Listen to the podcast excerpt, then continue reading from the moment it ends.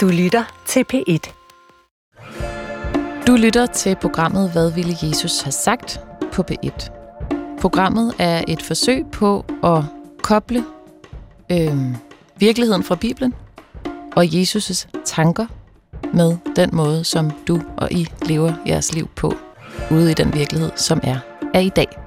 Du kan skrive ind til jesus@dr.dk med et spørgsmål fra dit eget liv, og så vil vi forsøge at se, om det kan give mening at overføre Jesus' etik på det spørgsmål, du står med.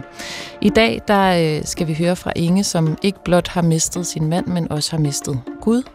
Så skal vi høre fra en lytter, som har et ikke et ønske, men en længsel efter efterlivet. Hvad vil Jesus sige til ham? Og så har Lasse spurgt ind, hvordan kan man egentlig finde ro i kristendommen? Han er med på buddhismen, der er noget meditation og noget med noget, han godt kan lide. Men hvis han nu gerne vil prøve det i kristen kontekst, hvad kan han så gøre? Og så har jeg fået et brev fra en norsk præst, som er henvendt til en lytter, vi havde igennem for en måneds tid siden. Toke, der havde mistet sin søn, og spørger, hvor er min søn nu? Det har Hanne faktisk, som hun hedder, den norske præst, et bud på. Så velkommen til, hvad vil Jesus have sagt? Glad for, at du lytter med. Og det er jo sådan hver eneste uge, at jeg har besøg af tre præster. Det er tre præster, som det ændrer sig, hvem det er, der er her, men det er nogen, som vi lærer at kende løbende over tid. Sarah Auken, velkommen til dig. Du er præst ved Søborg Kirke ved Gilleleje. Tak. Så har jeg besøg af Keld Dahlmann, som er tidligere valgmenighedspræst i Aarhus, og dig, Jesper Tang Nielsen, som er valgmenighedspræst ved Københavns Kirke, eller Københavns Valgmenighed og Vartov Kirke. Vartov Valgmenighed. Vartov Valgmenighed, ja, godt. Det skal være fuldstændig korrekt. Ja. Ellers først skulle jeg ville gerne lige spørge, egentlig noget, jeg kom til at tænke på. Vil Jesus høre det her program, hvis han var her i dag? Hvad tror du, Jesper? Jo, det tror jeg da sådan set nok, han ville. Altså, hvem ville ikke høre det, hvad man selv ville have sagt? Jeg tror, han ville lytte efter, om det, vi siger, han ville have sagt, ikke bare er det, vi selv synes er det rigtige, men om der faktisk var noget, som kunne modsige os.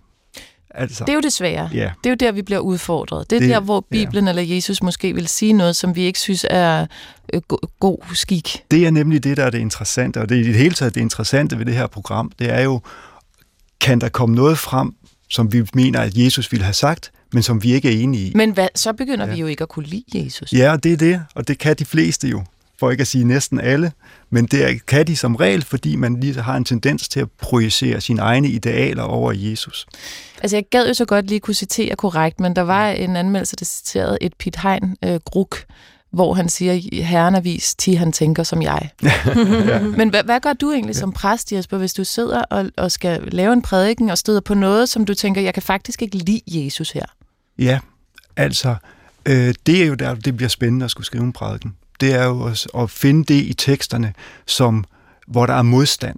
Fordi det er nemt nok at sige, at vi skal være gode ved hinanden, og vi skal være gode ved dyr, og man skal elske sin næste og sådan noget. Det er jo nemt nok. Det bliver det som regel kedelige prædikener ud af. Men hvis man kan finde noget i teksterne, hvor der er modhager i, og sige, hov, det her, hvad er det egentlig for noget, der udfordrer mig her? Så bliver det rigtig interessant at skrive en prædiken. Og det prøver jeg så og få den der modstand frem i prædikenen, som godt kan udfordre. Mm. Hvad tænker du, Kjeld? Vil Jesus høre det her program? Han vil i hvert fald lytte til dem, der skriver ind. Mm. Det er jeg helt sikker på. Og om han så er interesseret i at høre, hvad jeg tænker om det, han sagde, det er jeg ikke så overbevist om. Oplever du tit det med, at Jesus måske står for noget, som du egentlig ikke synes er særlig optur? Ja, at elske min næste som mig selv, det har jeg da ikke altid lyst til. Ikke engang nødvendigvis, når jeg står op om morgenen, og jeg skal sætte mig selv til side for min hustru eller vores børn, eller hvad det nu er. Mm. Men jeg har sådan et billede, jeg tit bruger, og det er jo også muligt, at jeg hermed projicerer noget ind, som Jesper er inde på. Men Rembrandt har malet et fantastisk billede af forlignelsen fra Nytestamentet, hvor sønnerne kommer hjem, de to sønner, lignende som de fortabte sønner. Og der står faderen i billedet med to forskellige hænder, en kvindeshånd og en mandehånd. Det er som om, at jeg tror, Rembrandt vil have en dobbelthed frem, som vi først kan overse, når vi ser billedet, at Jesus på den ene side kan tale enormt anerkendende, vil vi jo sige i dag, og samtidig udfordrende. Altså i det billede er det udtrykt ligesom med de her to forskellige hænder. Der er jo mange måder, man kan udtrykke det på. Så jeg har tit sådan brugt Også hvis jeg taler med vores konfirmand og siger, at Jesus bruger to hænder. Og der er altid noget udfordrende hos ham, og der er noget dybt empatisk eller imødekommende hos ham. Så det er altså ikke kun den empatiske Jesus, som vi får noget ud af at møde? Det er ikke min oplevelse. Hvad tænker du så? Jeg tænker, at Jesus har travlt med at være med i alle mulige andre debatprogrammer, hvor han udfordrer autoriteterne.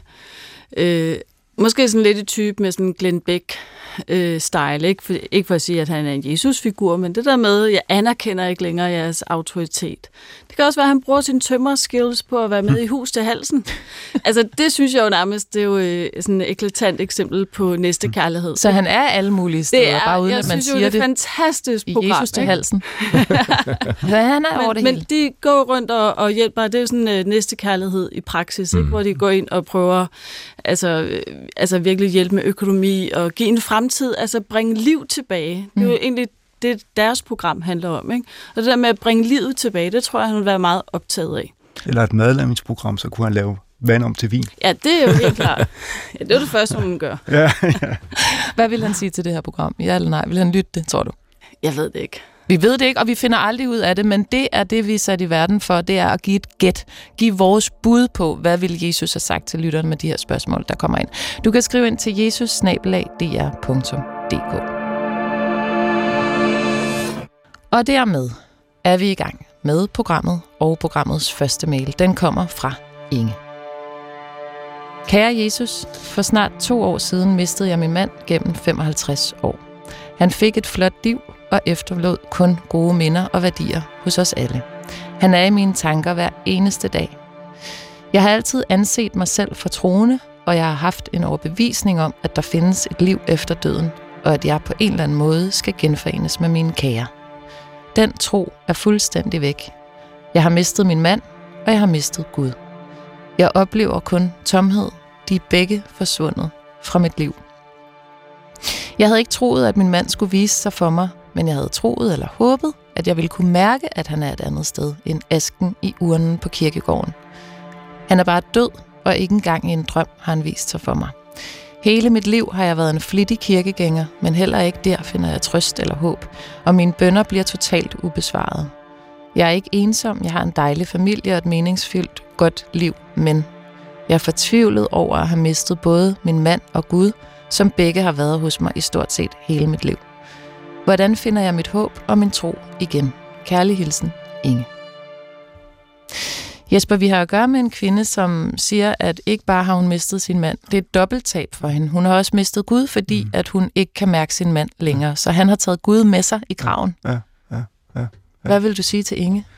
Eller hvad vil Jesus sige til Inge? Ja, hvad vil Jesus sige til Inge? Altså, jeg tror for det første, han vil sige, at han kan godt forstå det.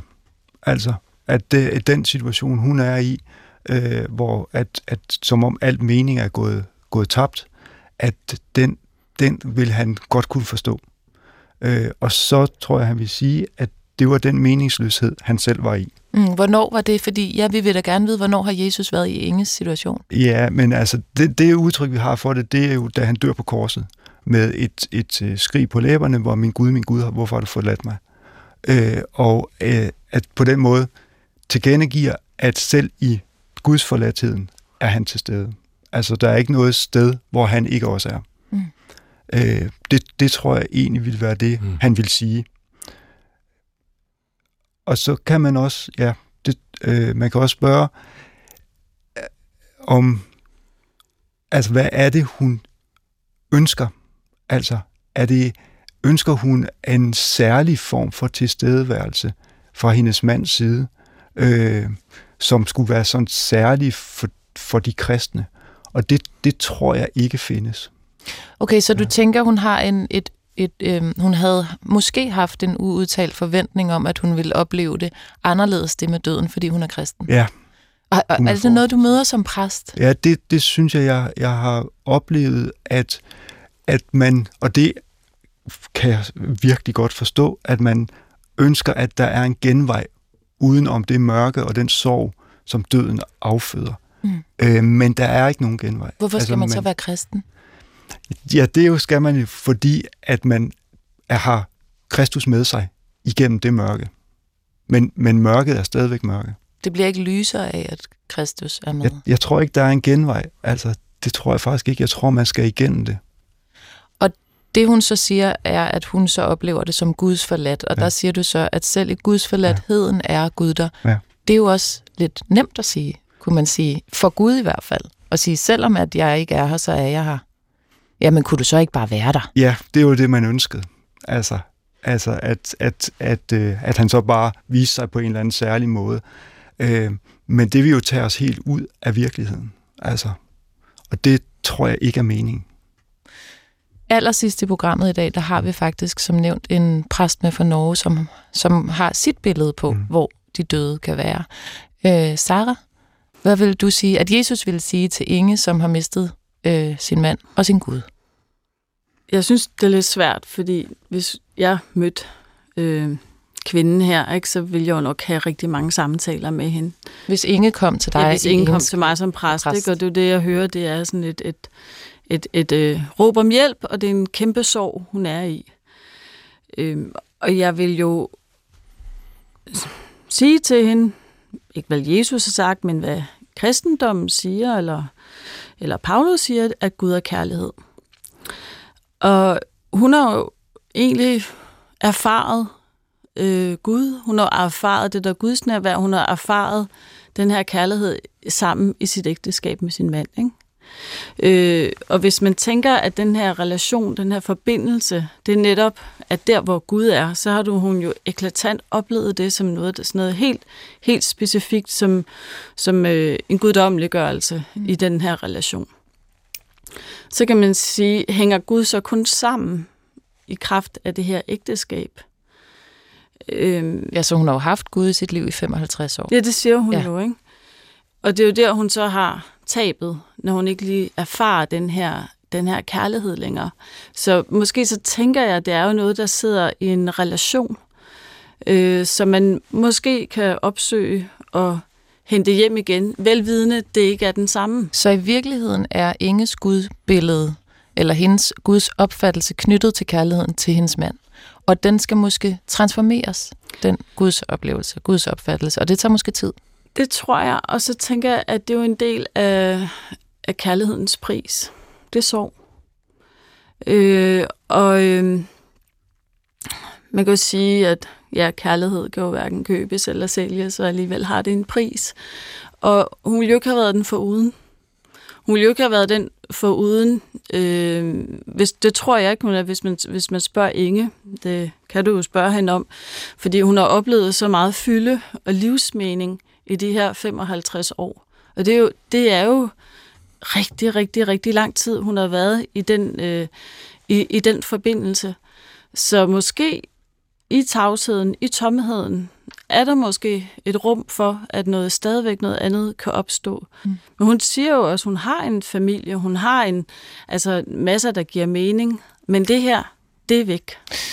Jeg forstår, hvad du siger, også fordi det første, jeg tænkte, da jeg fik den her mail, for at være fuldstændig ærlig, det var, tænk, hun har haft den næsten hele sit liv. Og hvordan, det er jo en del af hende. Det er jo en del af hende, der dør. Hvor er det skønt. Det er så sammenvævet. Det er det. Og i hvert fald kan det jo være en forklaring, eller et bud på en forklaring til Inge, at grunden til Gud er røget med i tabet, det er fordi, at hendes gudsopfattelse var knyttet til kærligheden til manden, som er død. Keld, hvad tænker du, at Jesus ville sige til? Jamen, det første, jeg tænkte på, da jeg lige læste, det var, at det måske kan minde os og alle, der hører med her, om at sorg ved, så at sige, naturlig død, hvor folk har haft et langt liv, stadigvæk kan være virkelig dyb sorg. Det tror jeg tit, vi kan glemme. Vi kan måske sige, jamen, de har haft et langt liv, og hvad kan man forvente? Så det tror jeg bare godt, at vi minder hinanden om, det kan være meget dyb sorg. Og så kom jeg til at tænke på Karen Blixen. Hun har et fantastisk udtryk, hvor hun siger, at sorg, det er kærlighed, der er blevet hjemløs. Mm. Og det har jeg tit vendt tilbage til. Og det er lidt det samme, som Sarah er inde på, at det er jo en side af kærligheden. Det er jo fordi, der har været en dyb kærlighed mellem dem, at sorgen bliver det dybere. Og hvis vi skal spørge, hvad ville Jesus have sagt, så kommer jeg til at tænke på et par steder i Nytestamentet, som vi måske kan spejle os i, når vi har sorg. Og det ene er i Johannes evangeliet kapitel 11, hvor Jesus kommer til sin gode ven Lazarus. Jesus har jo faktisk virkelig prøvet selv at miste venner, og han mister sin ven Lazarus. Og det er meget mærkeligt, for hos Johannes, så ved Jesus ligesom, at at han skal opvækkes igen. Altså Lazarus bliver oprejst fra de døde, ifølge fortællingen der. Men samtidig så græder Jesus meget og bliver opbragt og oprørt. Og da han møder Lazarus' søster, bliver han virkelig bevæget og har empati med deres sorg.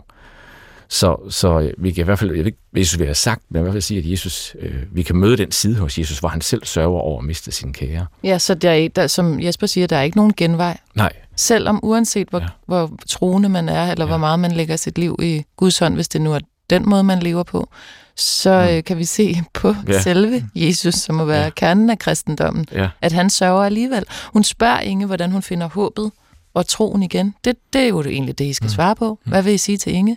Jesper, hvad tænker du? Hvordan skal hun gøre det? Hvad vil Jesus sige? Hvordan finder man det håb og tro igen? Altså, jeg tror, jeg vil sige, at hun skal blive ved med at pleje sit minde om sin mand. Også ved at sammen med resten af sin familie. Og jeg vil egentlig også sige, at hun skal blive ved med at gå i kirken. Altså, fordi selvom det til tider forekommer meningsløst, og man ikke synes, det giver, man får noget ud af det, så bliver man gennem gudstjenesten bragt ind i en sammenhæng, der er meningsgivende. Og en gang imellem, så synes man, at det kaster lys over noget. Mm. Og det siger hun jo også selv. Ja. Altså, nu, hvis hun ikke selv havde sagt, at hun har kommet i kirken, så kunne man jo sige, så kunne hun måske også gå alle mulige andre steder hen. Men det er jo i hvert fald et bud at fortsætte med den praksis, som havde hun et håb. Ja. Og så kan det være, at håbet kommer tilbage alene af det, hun gør det. Sarah, hvordan finder hun sin tro igen? Jeg tror nok, jeg er meget på linje med Jesper. Og så synes jeg, hun skal synge Grundtvig. For Grundtvig, han tager livet alvorligt. Han tager støden alvorligt, men han siger, at livet og kærligheden, det er det vigtigste. Hvor siger han det, og hvem er han bare lige, hvis man nu sidder i... Hvis man ikke ved, hvem Grundtvig er, så... Det kan sagtens være, at man ikke ved det. Ja, altså. Og det skal også være helt okay. Det er også rigtigt. Det er også med sådan lidt arrogante bemærkninger, jeg kommer med. Men det er jo næsten svært at være dansk og ikke vide, hvem Grundtvig er. Så han er jo en af de største salmedigtere. Han har skrevet ca. 1.500 salmer, 1.500 andre sange, lejlighedsvise digte. Og hvis Inge skal finde en af dem nu her... Jamen, så skal hun synge Ukristelighed. Mit land, siger Herren, himmel og jord, hvor kærlighed bor. Men det kan også være, at jeg kommer lidt ind på den salme lidt senere i dag. Og det handler jo simpelthen om det her liv, vi har hernede på jorden. Det skal vi ære, og det skal vi simpelthen passe på. Og det er også der, hvor kærligheden er. Og det er jo den kærlighed, hun stadigvæk har erfaret gennem sin mand. Men den rækker også ud over døden. Mm. Vi kan jo ikke give hende håbet tilbage. Det kommer udefra, men i og med, at hun prøver den her kirkegang, og måske prøver at invitere sig ind i et fællesskab. For hun har jo nemlig oplevet det her gudsnærvær, den her kærlighed i en relation. Så jeg tror, for hende kunne det måske være en vej til at få mod til at opsøge det relationelle. Og det behøves måske ikke kun at være altså med hendes familie. Det kunne også godt være sådan... en strikkeklub, whatever, hvad det kan være, men en eller anden måde, lidt mere sådan uforpligtende, hvor man kan måske glimtvis få lov til lige pludselig erfare noget gudsnærvær eller et eller andet. Og jeg tror også, altså opgive håbet om, at der kommer en speciel åbenbaring, eller at din mand viser sig en drøm, opgive den der forestilling, fordi så er det måske åben for, at alt kan ske. Mm. Hvad tænker du, Keld? Hvor skal hun finde håbet? Nogle gange er det sådan med troen, at vi må slippe den for at kunne finde den igen? Og da jeg så spørgsmålet her for, hvordan finder jeg mit håb og min tro igen, så tænkte jeg egentlig, jeg tror, at troen må finde dig, Inge. Og det har jeg så heldigvis set ske igen og igen som præst. At der, så virkelig skal hun ikke gøre noget?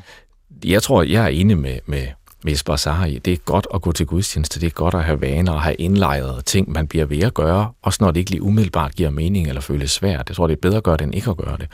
Men jeg tror, der er en side af troen her, som er et mysterium, at der når den forsvinder, så kan den komme igen. Og så tænkte jeg på, Jesper bragte salme 22 fra Gamle Testamente i spil, som Jesus beder på korset, hvor han råber et vers fra den. Min Gud, min Gud, hvorfor har du forladt mig? Måske, det ved vi ikke, sagde Jesus mere fra salmen. Men den indledes med det her spørgsmål. Hvorfor har du forladt mig? Hvorfor spørgsmålet? Det stiller vi jo ofte. Hvorfor er jeg havnet i den her situation? Og så læser man igennem salmen, så i vers 22, så kommer der svaret. Så står der, du har svaret mig. Så tænker jeg, ej, det var godt, nu får vi svaret på, hvorfor spørgsmålet. Vi får ikke noget svar. Vi får bare lys, liv, håb i anden del af salmen. Jeg forestiller mig selv, at Jesus påskemorgen citerede anden del af salmen, men det er en gratis omgang, det ved jeg jo ikke noget om. Men det er nemlig, svaret er ikke et svar på en forklaring. Vi har ikke, altså, en forklaring vil jo ikke hjælpe. Det tror vi tit, når vi begynder på sorgen, at vi bare får en forklaring. Men der kommer i salme 22 ikke nogen forklaring. Der kommer bare det her lys, håb, liv. Og salmisten siger, du har svaret mig. Og det har vi også lov at gribe ud efter. Det er jo opstandelsen, håbet, livet. Og det kan ligesom komme til en. Du kan skrive ind til jesus@dr.dk, og så er det sådan, at der sidder 3 præster parat til at give dig deres svar på, hvad vil Jesus sige til dig i den situation, du står i. Og i dag er det altså Sarah Auken og Keld Dahlmann og Jesper Tang Nielsen. Vi har fået en mail fra en ung fyr i 30'erne. Han skriver, kære Jesus, min ven. Jeg er en mand i start 30'erne med gode venner, stort engagement i både mit studie og min kirke, og hvad jeg generelt vil beskrive som et liv med mening. Jeg har tidligere været plaget af dybe depressioner med selvmordsforsøg, indlæggelser og behandlinger. Jeg har ikke længere selvmordstanker, men jeg besidder stadig en dødslængsel, hvor jeg tit tænker på den ro, som døden vil bringe, og afkoblingen fra alt materielt. For mig må døden være den ultimative frigivelse, og ofte ligger der et passivt ønske om, at det hele ender. Så derfor, Jesus, er mit spørgsmål. Hvorfor har jeg denne længsel efter Abrahams skød? Det kan være, vi lige skal sætte kontekst på det der Abrahams skød. Ved I, hvad det er, han mener her? Altså, det kommer fra en lignelse, som Jesus fortæller i et af evangelierne, hvor at der er en fattig mand, der er død, og han har haft det skidt i sit liv, og så kommer han efter sin død i Abrahams skød, hvor han så er det ultimative sted at være. Okay. Hvad vil Jesus sige til vores lytter, Keld Dahlmann? Jeg tror, at der er som 2 spor, næsten sådan, i menneskehedens historie. Der er jo en genuin, vi kan næsten kalde den sund, længsel efter døden. Man kan jo møde et menneske, det har jeg jo selv mødt. Det kan være på et plejehjem, som bare længes efter at få fred, eller den slags formuleringer. Og det er jo ikke udtryk for noget usundt, det er udtryk for, at livet er nu kommet dertil. Og i vores tid fortrænger vi jo lidt det. Jeg synes også, vi så det under corona. Altså når statsministeren siger, at ethvert dødsfald er en tragedie, så tænker jeg, tror de fleste præster tænker, nej, det ved vi alt om, det er det ikke. Man kan være der, hvor døden kan virke som en lettelse. Jeg er med på, at det ikke er helt den sammenhæng, han skriver ud fra, men jeg tror, det er vigtigt at sige, at det er et genuint spor. Og så kan der også være desværre en usund dødslængsel, der kan komme ud af depression og mørke i det her liv. Og der tror jeg, at Jesus igen vil lytte meget, og jeg vil altid anbefale, hvis man har de her tanker meget, og en længsel efter døden på den måde, født ud af noget mørkt eller depressivt, eller hvad det er, at man får sat ord på det. Find en at tale med. Gå til den lokale præst, eller... Ja. Men det er jo netop ikke... Jeg hører det ikke som mørke, det her. Jeg hører det mere som en passivitet, Jesper. Jamen, altså på en måde vil jeg også... Altså, måske vil jeg også give Jesus lidt skylden for det her. Altså, fordi Jesus bruger jo... og det nye testament og kristendommen i øvrigt, bruger jo nogle af de mest vidunderlige billeder og beskrivelser af det, der sker efter døden. Altså præcis det, Abrahams skød, eller paradis, eller lys, eller ny himmel og ny jord, og alt det vidunderlige, jeg forestillede sig, når at man bliver udfriet fra den her verden, som vi jo godt ved, indeholder rigtig meget ondt, og kan være virkelig svær at være i. Altså, og hvis man fokuserer på det, så er det ikke noget rart sted at være, kan man sige. Og derfor giver de der forestillinger om, at heldigvis skal vi en dag blive fri for det, det giver en trøst og måske en dag et mod til så at klare det, at vi skal leve i. Og det giver Jesus og det nye testamente tydeligt udtryk for. Men det er vigtigt at huske på, at det er kun den ene side af kristendommen. Den anden side er, at den Gud, som Jesus siger er hans far, det er den Gud, der har skabt verden. Altså, og står bag verden og himlen og jorden og mennesket og livet og det, alt, hvad der er det, er i verden. Og det ved vi jo også godt, og det kan vi jo også sagtens forstå, at fordi verden er jo også vidunderlig og kilde til opløftning og glæde, og andre mennesker bliver man forelsket i og sådan noget. Altså, det er også rigtig meget godt i verden. Og det fantastiske ved kristendommen, det er, at den indeholder begge sider. Altså både det, at man har brug for et sted ud af verden, og at fastholde i, at den verden, vi lever i, den er også Gud. Mm. Og der står Gud bag. Begge sider er i kristendom, og egentlig også i Jesu forkyndelse, og de går ikke op i en eller anden syntese, men de er faktisk modsætninger, fordi livet er fyldt af modsætninger. Og det tror jeg måske, det er det, som spørgeren oplever, at de der modsætninger, de bliver for svære, og så har han en tendens til at søge bare den ene retning. Mm.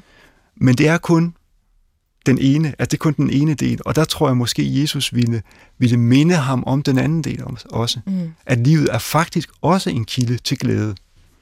Det er jo faktisk ret spændende, det med, at man kunne klandre Bibelen og kristendommen, eller måske i virkeligheden mange trosretninger, for at overoptegne efterlivet. Mm.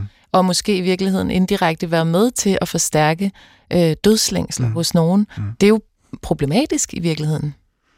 Ja, det som Keld siger, det kan blive usundt. Altså, og det kan føre til og det har man jo set i massevis af tilfælde i kirkens eller religionernes historie, altså en direkte foragt for dette liv, ikke? Mm. Når at den ene side bliver rendyrket. Og der er det så godt ved kristendommen, synes jeg, at den insisterer på at have begge sider med. Hvor ser du det helt konkret, hvis vi nu skulle give spørgeren og brevskriveren her et reference, noget han kan have med sig ude i sit jordiske liv, som skal minde ham om, at det er skønt at være her, eller det i hvert fald er også kan være skønt at være her? Jeg ser det jo i den måde, som skabelsen er fremstillet på i Bibelen. Altså om livet, kærligheden og de andre mennesker som en gave at være sammen med. Og opløftende at være sammen med. Mm. Det der nære livet. Det ligger helt grundlæggende. Det synes jeg ligger helt grundlæggende. Det ligger helt grundlæggende i at indgå i skabelsen og være en del af skabelsen som menneske. Som også er et mirakel i virkeligheden. Præcis, ja. Sarah? Jeg kom til at bide mærke i det her med, at han har lyst til at forlade det materielle. Mm. Det er som om, man har en forestilling om det der meget radikale. At han bare gerne vil væk fra det her, have fred og ro.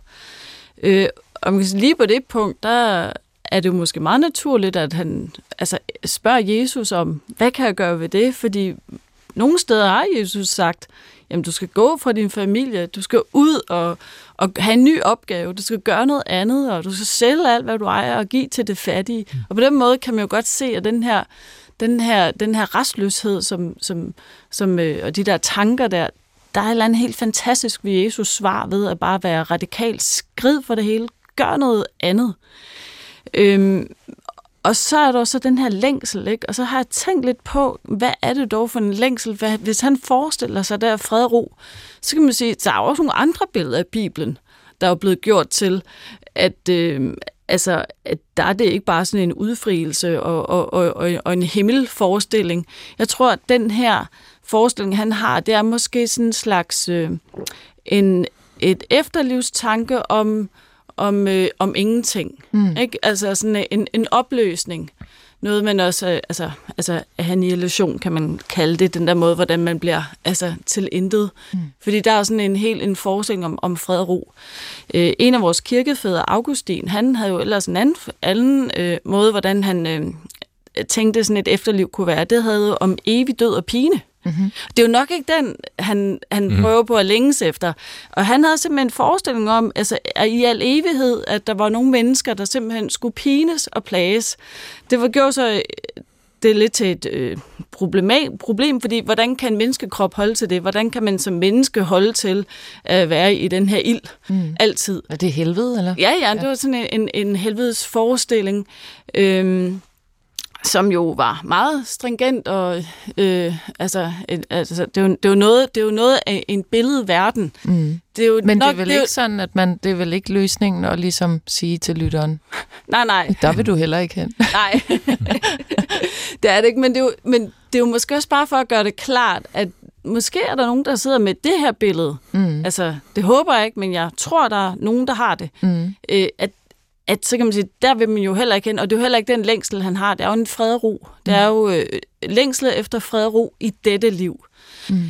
Og der tænker jeg jo netop, at det kunne være interessant, at han måske læser Kingos salme, der hedder Forfængelighed, forfængelighed. For den handler netop om, på den anden side, en foragt af al verdens materielle ting og goder, og i den første halvdel, og så den næste halvdel, hvordan du kan finde saligheden i himlen. Mm. Det blev Grundtvig, der har vi Grundtvig igen, det blev han meget provokeret af, så han skrev et modsvar tilbage, nemlig et salmen, jeg kender et land, som findes i mange versioner, og der kommer det igen. Mit land, siger Herren, er liv af himmel og jord, hvor kærlighed bor. Og der vil jeg sige, at Jesus svarer til dig, jamen du er her i dette liv. Det er her, du har muligheden for at finde både kærligheden og roen.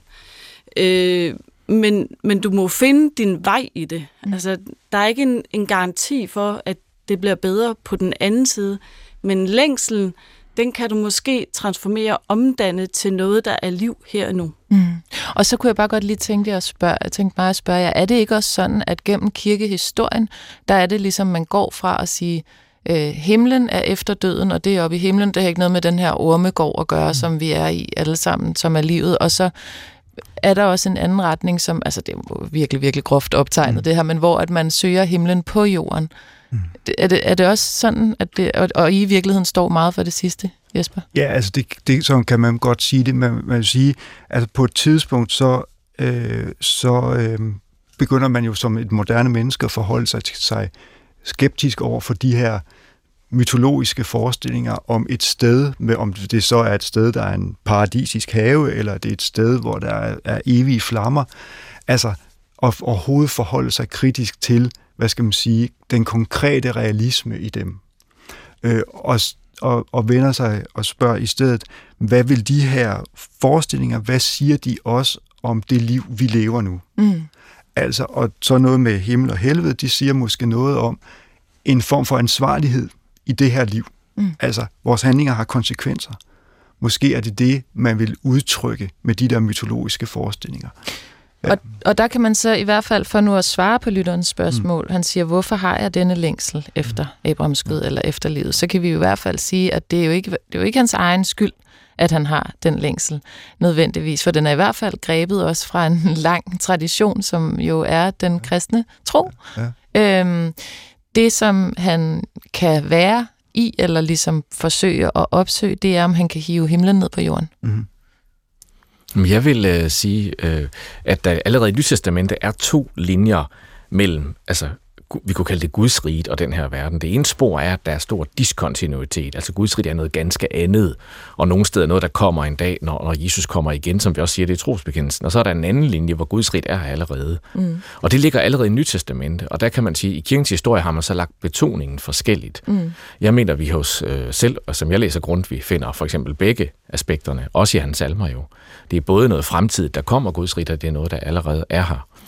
Og hvis længsel efter himlen eller evigheden er, sådan tænker jeg om det, at hvis det er længsel efter fællesskab med Gud, for vi er skabt i hans billede, så tænker jeg, så er det genuint i den kristne tradition, også sådan, som Jesus taler om mennesket. Men hvis det er længsel som en slags flugt eller eskapisme i en himmel, som så løser alle problemer her, så er det noget ganske andet. Og så er spørgsmålet, hvordan vores lytter så finder de her himmelske elementer i sit liv på jorden. Jeg vil bare lige kort her til sidst spørge, som præst, hvis man får en spørger eller det her, der kommer ind i kirken og siger, det er sådan her, jeg tænker det, har I så et øget, er det så sådan, så I vågner om natten og tænker, bare han stadig er her, eller nu skal jeg have samlet op på ham på mandag, eller altså når jeg kigger på jeres arbejde, som det jo er at være præst, Jesper? Ja, det kan det godt være. Altså, det er da klart, at hvis der er nogen, der henvender sig og har alvorlige problemer, eller vigtige spørgsmål, så optager de der en meget. Mm. Altså, og det tænker man da på.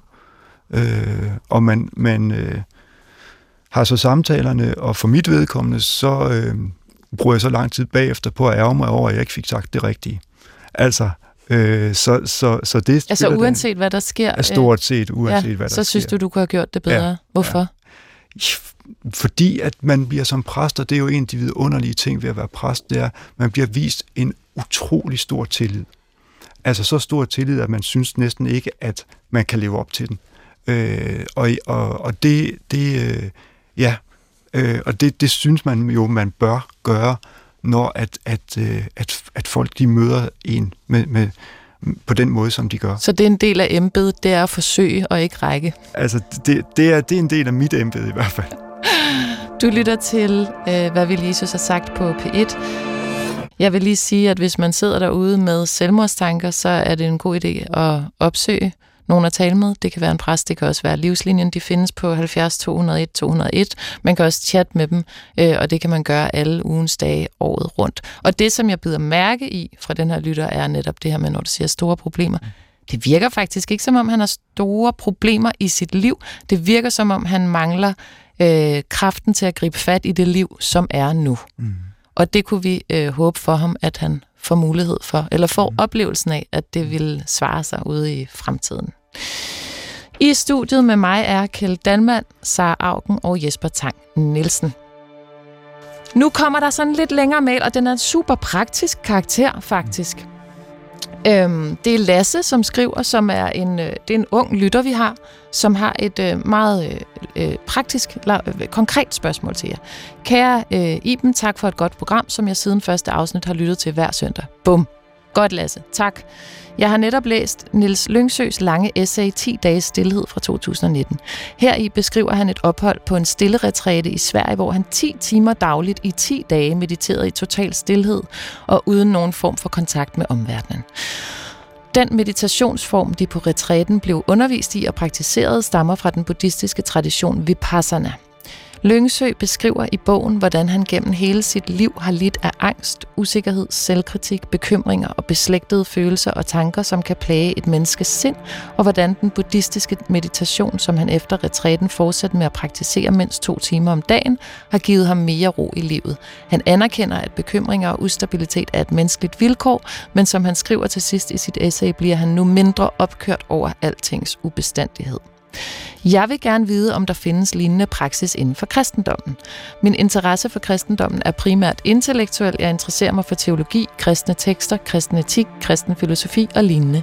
I løbet af de senere år er jeg dog i højere grad begyndt at praktisere religionen mere og mere. Jeg går i kirke hver søndag og helligdag og læser dagligt i Bibelen. Han er nok en af de få faktisk på vores alder, og jeg beder til Gud i ny og næ. Jeg ønsker ikke, at religion skal reduceres til et middel til et mål, og min interesse for kristendommen opstod heller ikke ud fra et ønske om at få mere ro i sindet.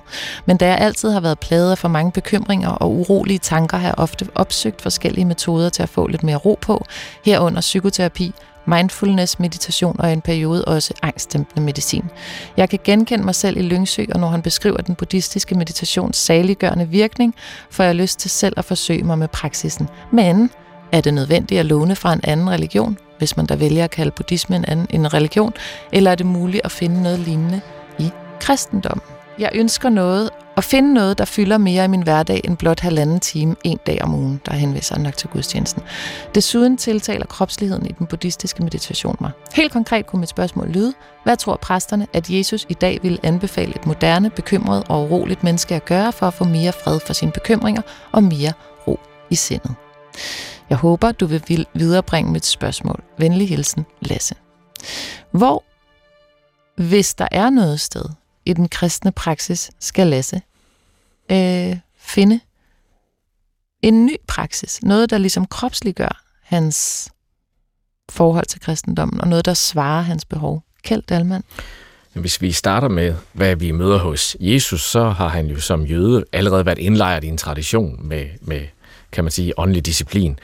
Altså læs Davids-salmerne, de blev brugt i synagogen til bønnerne, og det har faktisk ført videre i kirkens tradition, at læse Davids-salmerne. Alle klostrene rundt i verden læser alle 150 salmer hver uge, Hvad er det for nogle salmer? Det er i Det Gamle Testamente, der er der sådan en poesibog, eller næsten en salmebog, en sangbog, kunne vi sige, med 150 salmer i, som er bønner, og som kalder en ind i ærlighed. Altså en tredjedel af dem er klagesalmer, hvor man klager over alt, hvad man kan klage over i et menneskeliv. Og så er der nogen, der er taknemmelighedssalmer, og nogen, der er bønner, og nogen, der er bønner om vejledning osv. Og det er jo en kæmpe rigdom at bruge de der salmer. Så havde Jesus, han trak sig også tilbage indimellem, kan vi se. Også selvom folk ville noget, man kunne tænke, hvorfor helbredte han ikke nogen flere eller noget. Men han trak sig tilbage og havde brug for tid alene, så de begynder med ham. Og så har han formentlig deltaget i de her tidebønner, altså faste bønnetider, som var i Israel. Da han så bliver spurgt til disciplene om, hvordan kan vi lære at bede, så siger han jo, fader vor. Så det er jo også et godt enkelt sted at vende tilbage, som en praksis at bede fader vor. Måske bede den igennem langsomt, og tænke over de forskellige bønner. Så hvis man... I dag vil jeg sige, at der er jo en hel genopdagelse, også i kirken i vores del af verden, af åndelige praksiser. Rigtig mange mennesker spørger efter det, som den her Lasse han spørger efter, og det oplever jeg også selv som præst. En af mine gode venner hedder Ole Skjærbæk Madsen, og er præst i Folkekirken, nu er han pensioneret, og har arbejdet noget, der hedder Christfulness, hvor han har taget mindfulness-tanken, men med Jesus Kristus i centrum. Og det er jeg sikker på, at man kan google og finde hans redskaber til det, Christfulness. Min hustru ved, jeg bruger en app, der hedder Pray As You Go, som nogle munke laver over Irland.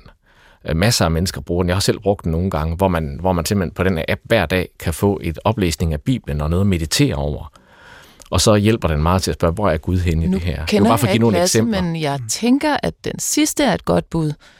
Men egentlig også det med Davids-salmerne. Det lyder da nærmest sådan mytisk at gå i kast med det. Jesper? Men Lasse har jo ret i, at i den kristne tradition, som vi er en del af, den lutherske evangeliske kirke i Danmark, og særligt folkekirken, at der har vi ikke meget at komme med, hvad angår kropslighed, og hvad angår praksiser, og i det hele taget det, han spørger efter. Mm. Og det tror jeg ikke, man skal være blind for, at det er der også en grund til. Altså fordi, at der er jo en risiko for at gøre religion til en form for idrætsudøvelse, som man kan optræne og blive bedre og bedre til. Og den form for kristendom er ikke den, vi står for, eller i hvert fald ikke den, jeg står for, og heller ikke det, den danske folkekirke står for. Fordi der er ikke niveauer af kristenhed. Altså der er man kristen, hvis man er troende. Og derfor de der teknikker, som skal gøre en bedre, og skal sørge for, at man kan klare tilværelsen nemmere, og sådan noget, dem har jeg nok en vis skepsis overfor. Ikke at man ikke kan have meget glæde af mindfulness og sådan noget, men jeg bliver lidt skeptisk, når det bliver bragt ind i sådan en kristen sammenhæng, fordi så virker det som om, at man skal gøre noget bestemt for at være en rigtig kristen, eller for at være en god kristen, eller sådan. Og det tror jeg ikke er meningen. Og der står I jo faktisk lidt forskellige steder, Keld og Jesper, men hvad så med yoga? Fordi der tænker jeg da ikke, det er sådan et sportselement, og dog. Ja, altså nu har jeg... Jeg har faktisk gået en del til yoga, og vil super gerne blive bedre. Altså, jeg var engang til yoga i Berlin, og der fik jeg meget en ros efter timen, fordi jeg kunne holde pause, lige når jeg havde brug for det. Altså, så det kan man faktisk også godt træne sig op til. Hvis jeg skal give en replik, så er jeg jo helt enig med Jesper i, at, hvad kan man sige, åndelige praksiser, eller kristne til åndelige discipliner, hvad vi kan kalde det, handler bestemt ikke om, at jeg skal fylde mere. Det handler om, at noget andet liv skal komme til mig og fylde mere, og det vil altid være en risiko. Men det er jo også en risiko, der kan være ved at gå til gudstjeneste eller alt muligt andet. Der er jo et hjerteforhold. Så den kritik skal vi have med os, og det er forbehold. Men når det er sagt, så hører jeg egentlig en helt genuin lyst til at fordybe sig i troen, i det Lasse spørger om, og det møder jeg hos mange, hvor jeg ikke fornemmer det.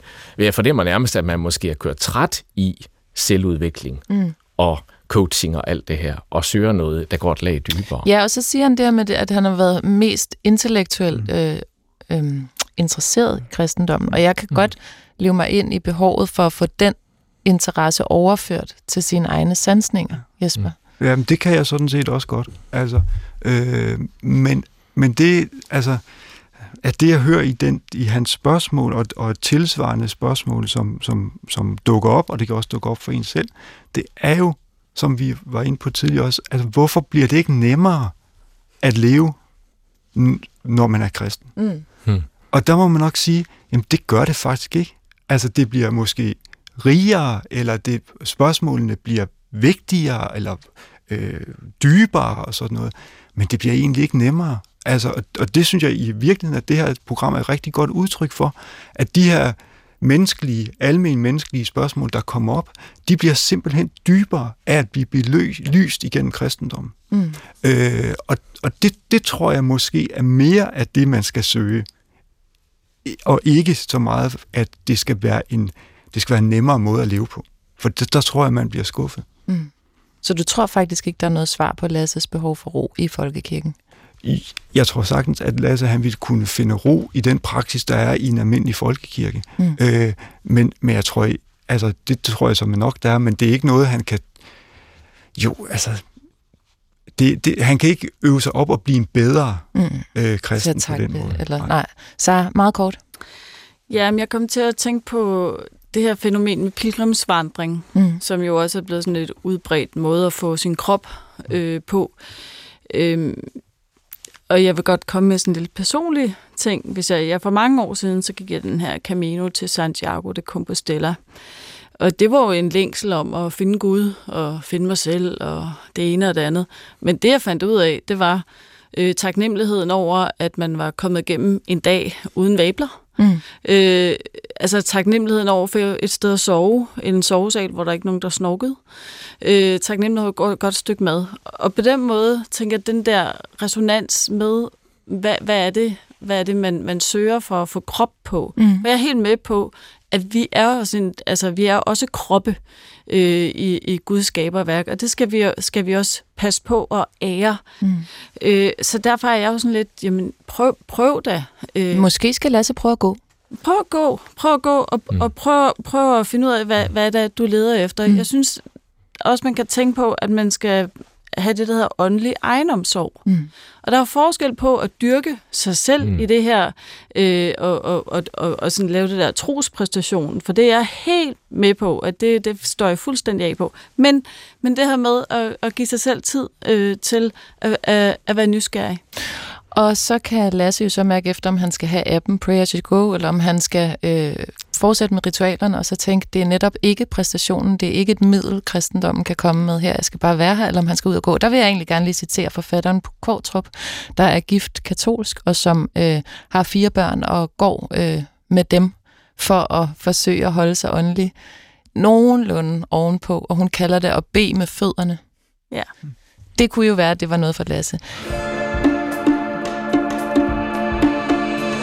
Nu vil jeg bevæge mig rask videre, fordi at vi har et sidste vidnesbyrd i dagens udsendelse, og det er faktisk ikke noget, som I 3 er involveret i. Jeg vil gerne lige sige, at det har været en udsendelse, som på en måde både har bevist, at himmel og helvede, det er jo både på jorden og i efterlivet, men også det her med, at kristendommen er ikke en genvej. Kristendommen eller Gud kan ikke gøre dit liv nemmere.